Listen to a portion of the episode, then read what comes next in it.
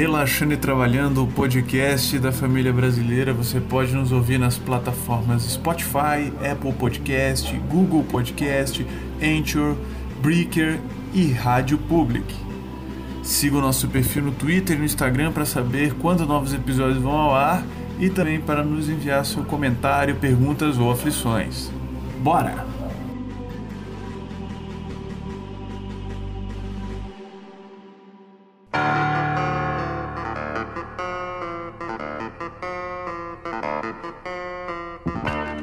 Vinícius Taishi não aguentou o Reich. Tá ok. Regina Cloroquina, a namoradinha do Brasil, dá lugar ao autor de Malhação. É frias. Banco do Brasil passa a apoiar diretamente sites de fake news para agradar os produtores de notícias falsas. É o bebê do vice-presidente que manda. Senadores votaram o adiamento do Enem. Apenas um voto foi contrário. Adivinha quem? É laranja. Sleep Giants começa a derrubar propagandas online, as famosas ads de grandes empresas, exibidos em sites da extrema-direita. Tens o que é preciso para esmagar a minha rata? Sabe quem apoia o Sleep Giants Brasil? Luciano Huck! O gigante foi comprar cigarro e nunca mais voltou. O gigante acordou, tomou um Johnny Walker e caiu fora.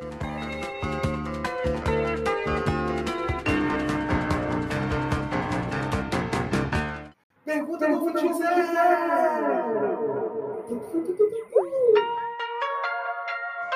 O que vocês acham da insistência dos times brasileiros com a volta do futebol? É desespero financeiro? Fanatismo político mesmo? Ou só estão querendo contribuir com a Globo para competir com as lives do YouTube?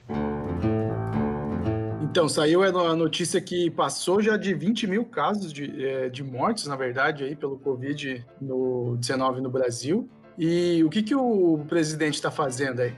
Já diria Serginho da Pereira Nunes, de palhaçadinha, palhaçadinha de reunião com Landim, com o representante do Vasco e agora mandando mensagem para o Crivella para voltar ao Campeonato Carioca, o futebol carioca. O que, que vocês têm a, a dizer sobre isso?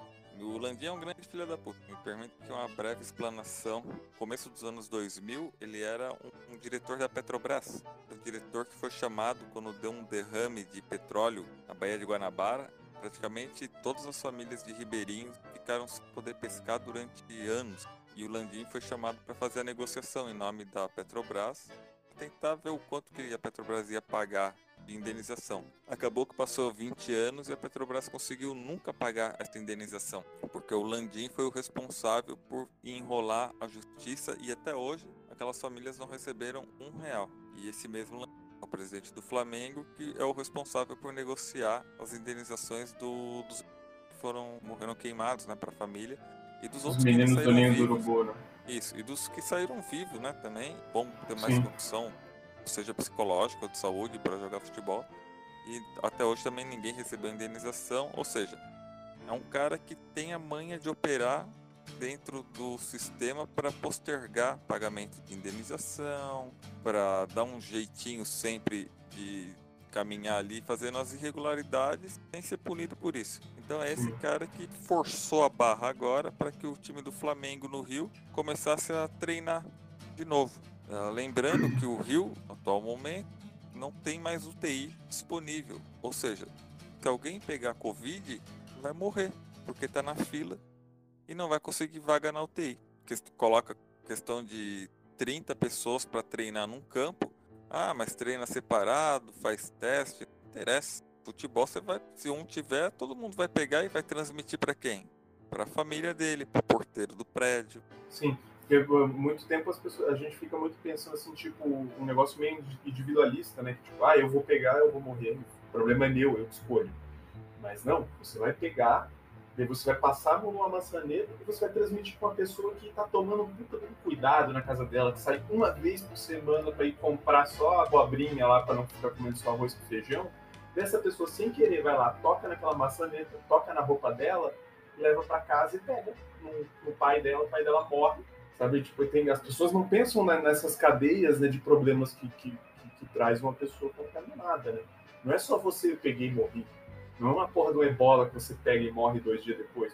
E respondendo a pergunta, sendo mais objetivo, aconteceu. a Prefeitura do Rio e o governo não estão querendo deixar os times voltarem a treinar. Ele foi chorar pro Bolsonaro. Foi ele e o presidente do Vasco, que inclusive é médico, foram chorar lá pro Bolsonaro, falando que ah, se não voltar a treinar no Rio, a gente vai mudar aqui para Brasília o time. Olha a ideia do idiota. Ele quer mudar o Flamengo e o Vasco para Brasília. E o que, que ele foi chorar pra porra do Bolsonaro? O que, que o Bolsonaro tem a ver com Brasília? Então, mas o Landim aí, no caso, ele tá responsável por não negociar com as famílias do, dos, dos meninos lá do Urubu, né? Que é isso que ele tá fazendo de enrolar, né?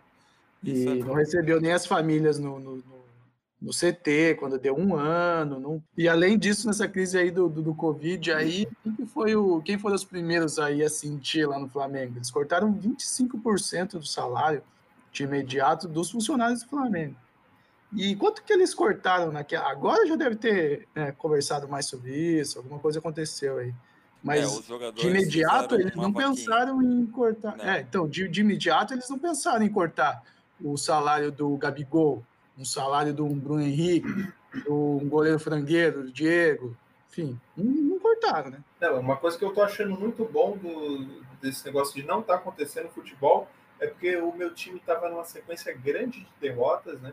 Não uma coisa tão dramática como a situação do Flamengo, né? Que, que é horrível, né? É monstruosa nessa né? situação deles, de ir pedir para o Bolsonaro para abrir o futebol.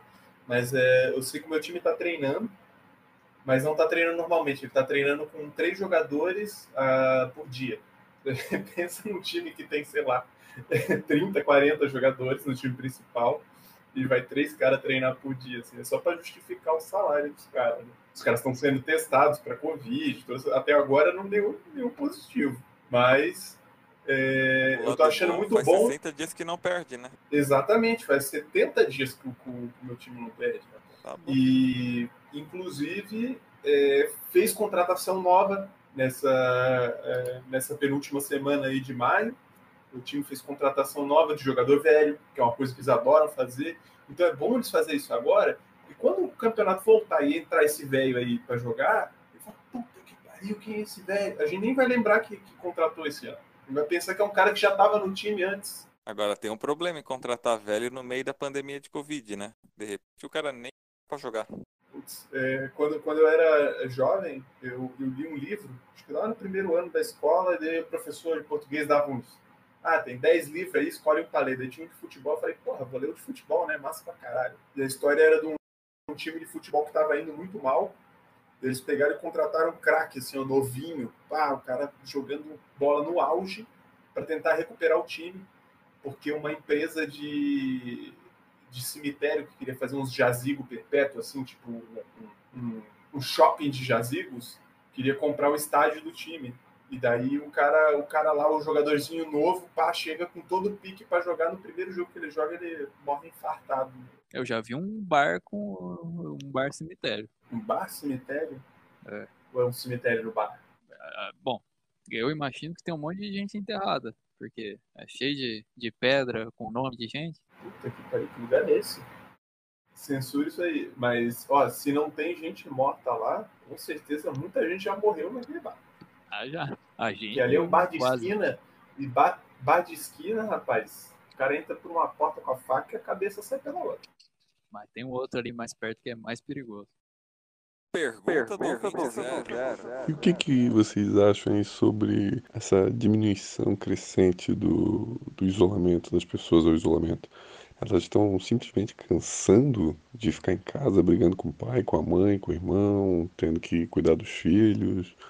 O papo da turma do gabinete do ódio está funcionando, está entrando na mente das pessoas. Eles estão conseguindo reverter essa. Nós estamos perdendo. O, o problema do gabinete do ódio não é diminuir a taxa de, de pessoas que ficam em casa, né? Porque em muitos casos, uma amiga, uma amiga minha aí estava falando, o pai dela vive dentro de casa, nunca sai, mas só porque o gabinete do ódio está falando para sair de casa, ele está saindo. Pensar que tem essa porcentagem aí da população brasileira que as pessoas manipulam, que deve ser lá, deve ser poucas pessoas. A gente vê aquelas manifestações em Brasília, lá no fim de semana, tem pouquíssimas pessoas lá na frente, né? É, tem gente que é ruim mesmo, né? que, que quer o, o governo, quer ser contra o corona, porque são pessoas ruins, mas não são burras, né? Sabem que existe a doença, não vão ir para a rua vacilar.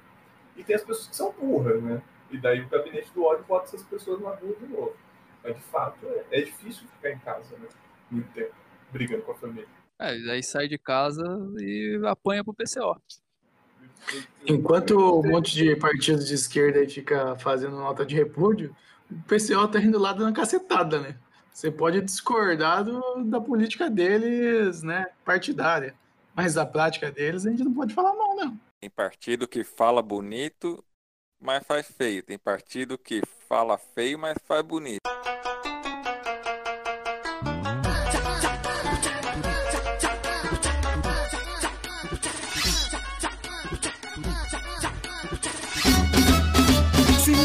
Batida envolvente, na dança sensual, quando a nave lhe vem na bunda, a galera passa mal com seu bumbum de guilhotina pra destilar a maldade. Hoje cabeças vão rolar, vai começar a sacanagem. Sobe, sobe, desce, desce com vontade, olha que sobe, sobe, desce, desce com vontade. Bem, amigos do Relaxando e Trabalhando, vai começar a Copa Guilhotina. Como que funciona a Copa Guilhotina? Os piores nomes da cena nacional brasileira neste primeiro semestre de dois mil e vinte, numa disputa pelo troféu Tiradentes. E quem você gostaria que também participasse da Copa Guilhotina, mande aí sua mensagem, pode ser no Instagram, no Twitter, em comentários nos nossos episódios anteriores aí em todas as plataformas, que nós vamos estar vendo se esse cidadão aí, cidadã que você escolher, vai participar e ganhar uma passagem para nossa Copa.